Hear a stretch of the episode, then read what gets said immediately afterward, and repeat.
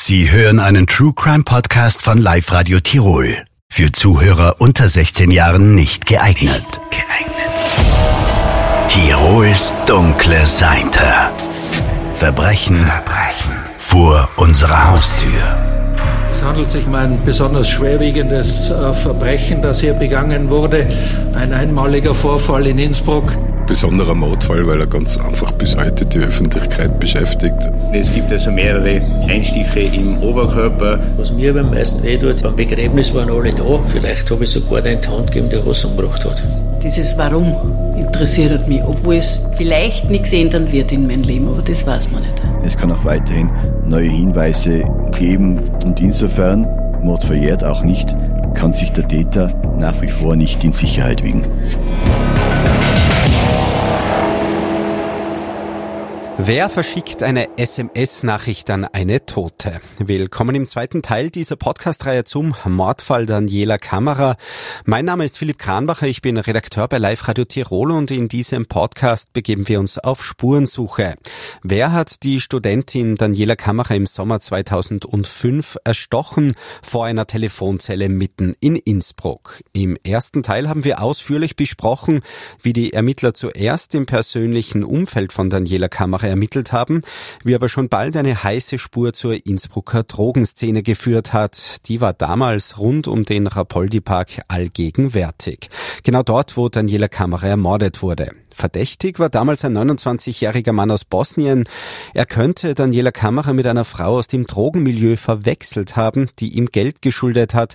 Aus Mangel an Beweisen muss der Mann aber wieder freigelassen werden. Eine besonders eigenartige Wende nimmt der Fall dann allerdings, als auf dem Handy des Mordopfers Monate nach der Tat eine SMS-Nachricht eingeht, abgesendet von einer Nummer aus Bosnien. Polizeireporter Thomas Hörmann von der Tiroler Tageszeitung hat schon damals mehrmals über den Mordfall Kamera und auch über diese mysteriöse neue Spur berichtet. Das war dann wirklich eine sehr ominöse Geschichte. Äh, die Polizei hat den Eltern der Daniela Kamera nach einiger Zeit äh, das Handy des Mordopfers äh, übergeben. Das war ein Wertkartenhandy. Äh, die Schwester der Daniela Kammerer hat dieses Handy dann nach einiger Zeit wieder in Betrieb genommen und hat dann festgestellt, dass circa zwei Monate nach dem Tod der Daniela Kammerer ein SMS eingelangt ist, in dem ein Mann offenbar versucht hat, zur Daniela Kammerer Kontakt aufzunehmen. Also offenbar jemand, der sie nicht direkt gekannt hat, der irgendwoher möglicherweise die Telefonnummer von ihr gehabt hat und da einfach versucht hat, sie kennenzulernen über das SMS. Die Ermittler erhoffen sich Antworten zu bekommen. Woher hatte der Verfasser der Nachricht die Nummer des Mordopfers? Kannte er Daniela Kamera? Kannte er den verdächtigen Bosnier, der bereits wieder freigelassen werden musste? Oder handelt es sich bei dem SMS-Absender womöglich sogar um den Täter? Bis die Ermittler mit dem Verfasser der Nachricht sprechen können, dauert es aber. Es braucht Genehmigungen aus Bosnien, dass überhaupt im Land ermittelt werden darf. Es ist dann gelungen, den Besitzer des Handys, von dem das SMS ausgegangen ist, aufzuspüren. Das war auch ein Bosnier, der in der Nähe des äh, verdächtigen Bosniers sogar gewohnt hat, ca. 50 Kilometer entfernt. Also es ist nicht ausgeschlossen, dass die zwei sich gekannt haben. Und ja, wie der dann zu der Nummer gekommen ist von der Daniela Kamera, warum er ihr das zwei Monate nach dem Tod geschrieben hat. Darüber kann man heute nur spekulieren. Ähm, aber jedenfalls äh, hat diese Spur dann auch nicht wirklich zu einem, zu einem schlüssigen Ergebnis geführt. Mittlerweile liegt der Mord bereits ein Jahr zurück. Nach unzähligen Spuren, Indizien und Hinweisen stehen die Ermittler praktisch wieder am Anfang. Die Hoffnung, den Täter zu finden, wird immer kleiner. Auch die Eltern des Mordopfers, Rudi und Annemarie Kammerer, müssen lernen, mit den vielen offenen Fragen weiterzuleben, aber sie geben nicht auf. Damals nicht und auch heute nicht. Nur möchte ich schon noch wissen, wer es eigentlich umgebracht hat. Und vielleicht irgendwann, dass dem da, wenn er alle wieder was hört, dass dem da einschießt. Man könnte es sagen, oder er kann nicht leben damit. Das war halt der optimale Fall, aber ja, musst halt auf ein Wunder hoffen. Die Wunden werden zwar niemals ganz verheilen, sagen die Kameras, trotzdem geben sie sich Mühe, wieder ins Leben zurückzufinden. Es sind allerdings die ganz banalen Szenen des Alltags, die die beiden immer wieder in ihren Albtraum zurückwerfen. Mir hat ein Jahr nachher hat mich eine Frau gefragt am Campingplatz, wie viele Kinder ich habe. Ich bin dort gestanden und habe nicht antworten das können. Sowas, ja. Ich habe nicht gewusst, was ich sagen soll. Mhm.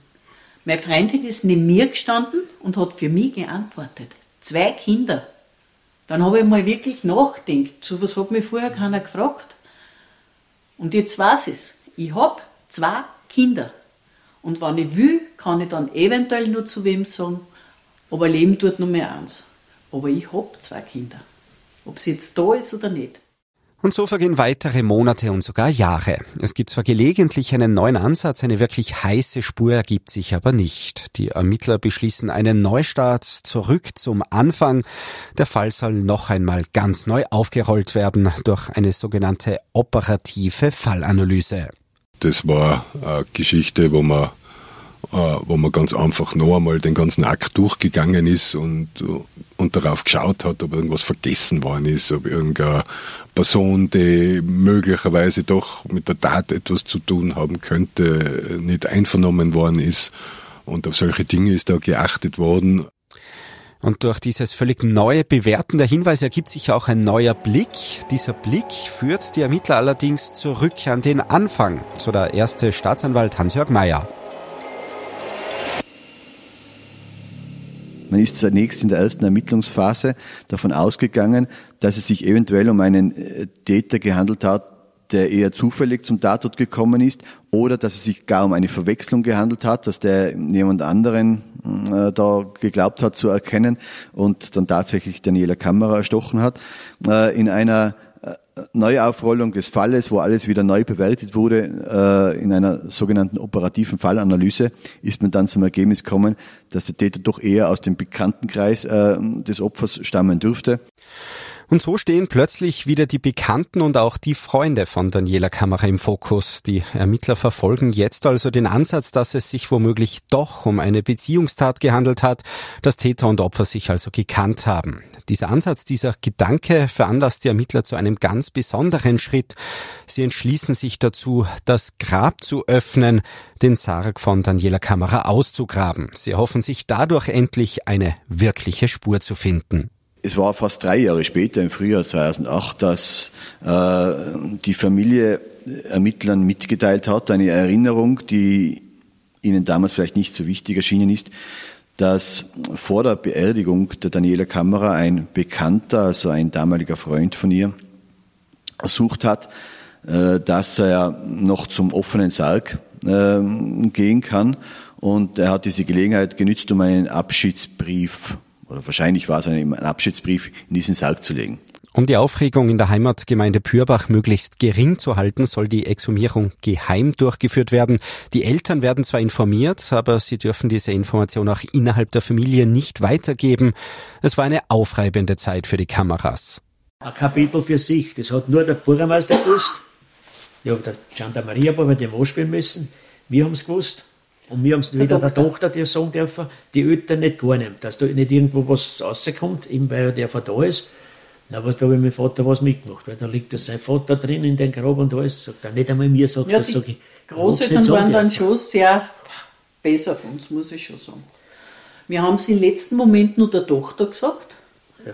Also, das war auch gut, dass wir es der dann gesagt haben im letzten Moment noch.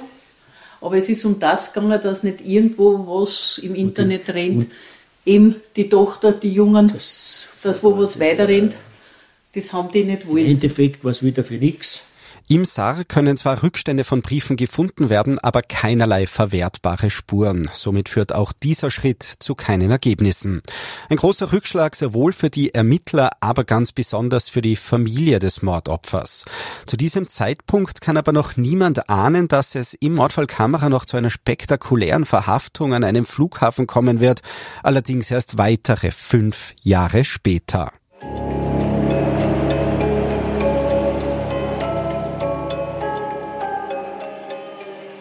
Wir springen ins Jahr 2012. Über sieben Jahre sind seit dem Mord vor der Telefonzelle inzwischen vergangen. Noch immer fehlt aber vom Täter jede Spur. Schon einmal sind die Ermittler zurück zum Start, haben den Fall ganz neu aufgerollt und jetzt wollen es die Beamten erneut versuchen. Allerdings übernimmt dieses Mal das Bundeskriminalamt Ermittler des sogenannten Cold Case Managements. Experten und Spezialisten für ungeklärte Mordfälle, auch wenn die Tat bereits Jahre oder gar Jahrzehnte zurückliegt. Reinhard Nusowski vom Cold Case Management in Wien erklärt, wie die Beamten in so einem Fall vorgehen.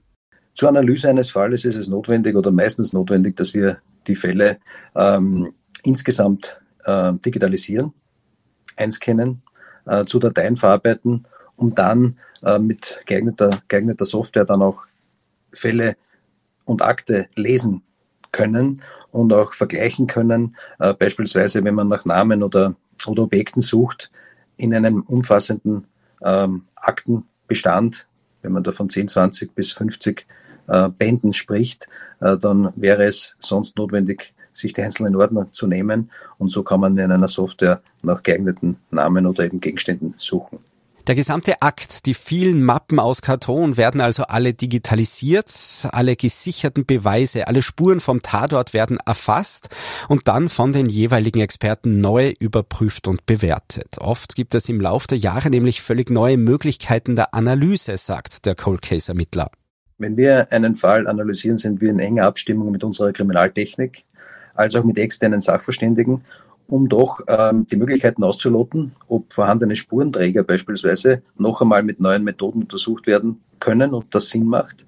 Und auf der anderen Seite natürlich gehen wir akribisch äh, alle Aussagen und Angaben äh, und Hinweise durch äh, in einem Fall, äh, die vielleicht in einer Gesamtschau und aus heutiger Sicht äh, doch ähm, Ermittlungsansätze zeigen können und wir dann der Meinung sind, dass ähm, vielleicht mit der einen oder dem anderen Zeugen unbedingt noch einmal gesprochen werden sollte.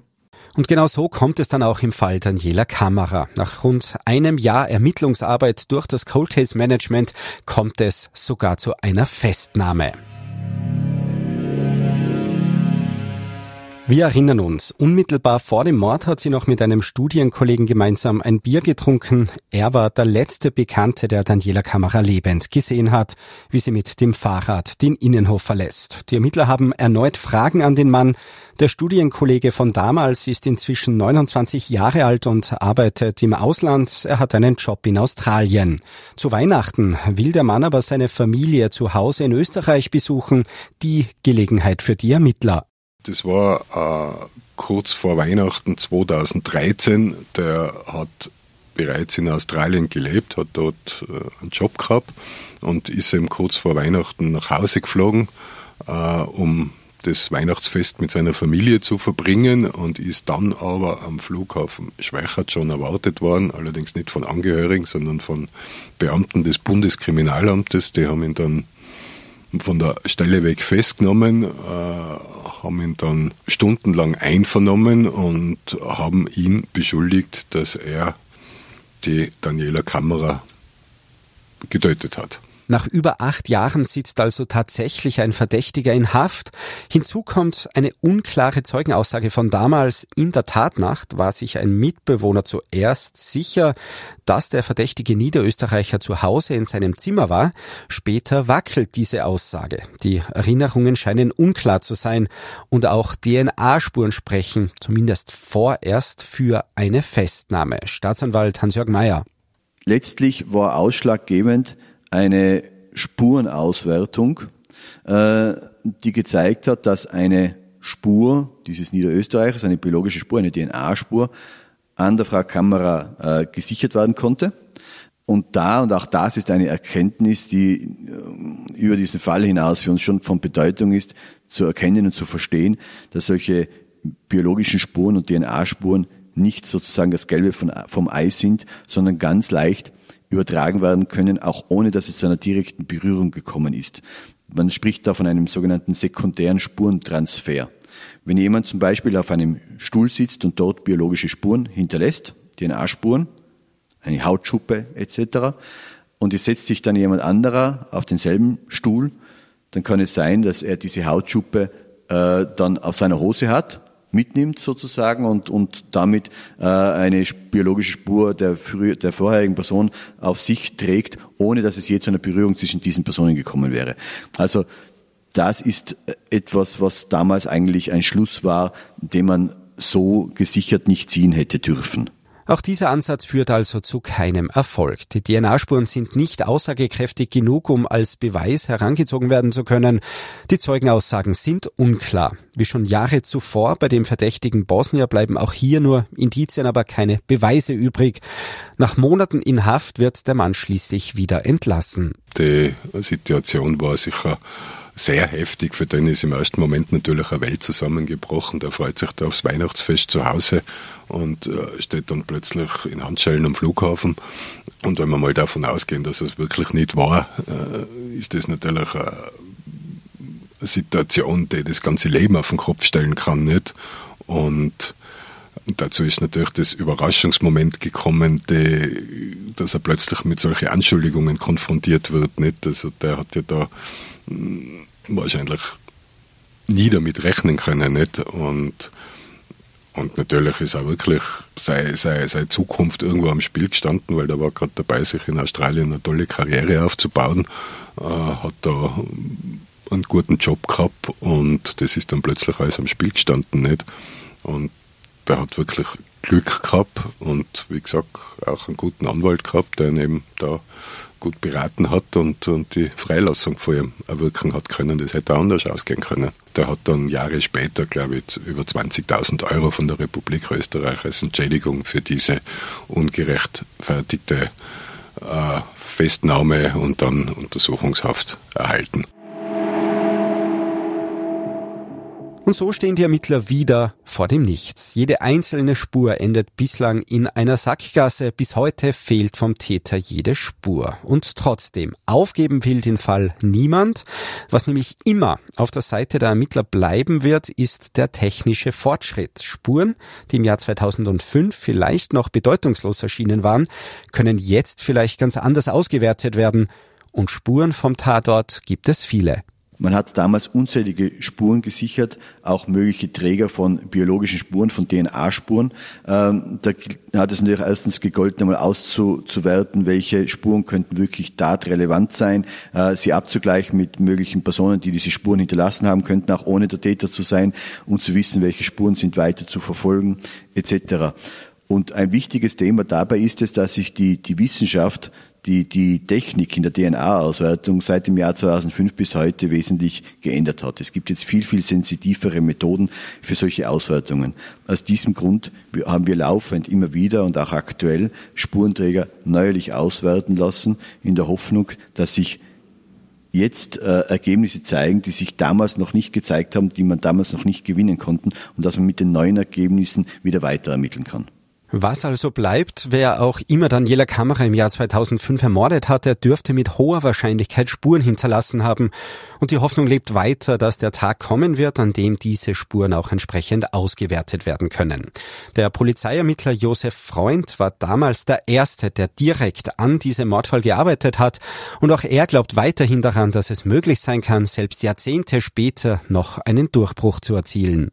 Ja, die DNA-Auswertung werden sicher besser. Es ist nur die Frage, inwieweit wirklich der Täter damals auch am Mordopfer selbst entscheidende DNA-Spuren gesetzt hat, die auch wirklich im Gesamtzusammenhang mit der Tat zu sehen sind.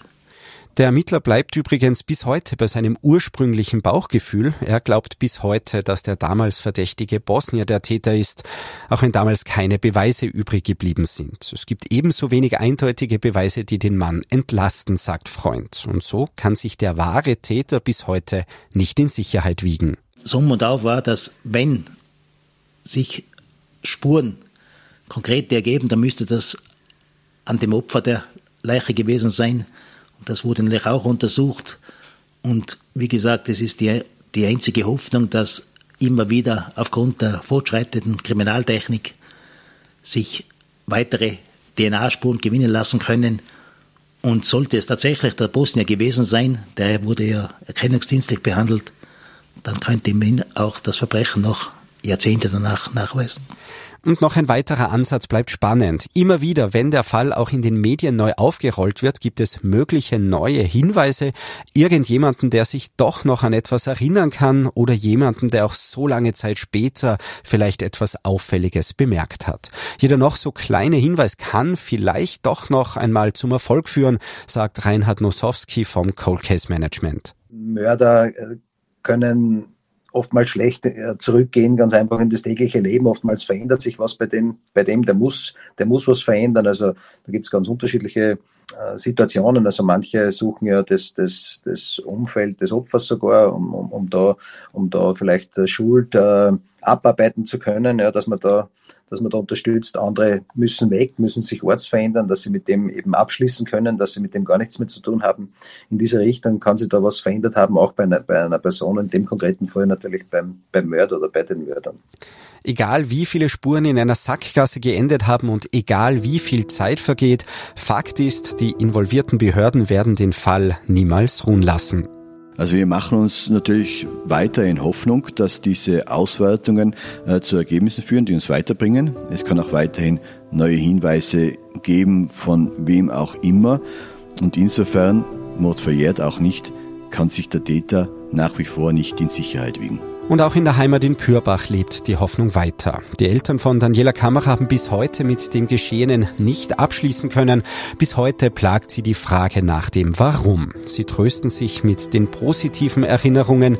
In der Wohnung hängen bis heute überall Bilder von Daniela und auch ihrer Schwester, von den gemeinsamen Urlauben, von Daniela als Kind und als Teenager. Dazu kommen aber auch die neuen Erinnerungen. Die Kameras sind inzwischen Großeltern. Vater Rudi zeigt zeigt mir nach unserem Gespräch stolz eine Kaffeetasse, die Daniela als Kind für ihn getöpfert hat. Auf die Rückseite hat sie eine Diddlemaus gemalt, auf der Vorderseite steht in großen bunten Buchstaben das Wort Papa. Inzwischen trinkt Rudi Kamera aber nicht mehr aus dieser Tasse, aus Angst, dass sie kaputt gehen könnte. Es kommt nämlich nichts Neues mehr nach, wie er sagt. Und auch wenn für die Kameras dieses Interview nicht einfach gewesen ist, weil so viele Erinnerungen wieder hochkommen, so hängt doch auch eine gewisse Hoffnung auch an dieser Podcast-Folge, dass vielleicht dieses Mal genau die richtige Person zuhört, dass vielleicht dieses Mal der entscheidende Hinweis kommt. Na, dass du wer äh, was gesehen hat und sagt jetzt was. Dass wer was sagt, was oder, man nicht weiß noch. Oder traut es sagen oder, oder weiß nicht, wie ich sagen soll. Oder umfällt, was er zuerst nicht gesagt hat oder so irgendwie. Oder was nicht vorher nicht sagen wollen oder darf und jetzt kann er reden frei oder so irgendwie. Das gibt's ja alles. Ob der Täter jemals gefasst werden kann, das wird die Zukunft zeigen. Fakt ist aber, der Fall Kamera wird niemals vergessen werden. Weder von den Ermittlern und schon gar nicht von der Familie, in deren Herzen sie für immer weiterleben wird. Daniela Kammerer wird am 23. Juni 2005 in Innsbruck getötet, zwei Tage vor ihrem 20. Geburtstag.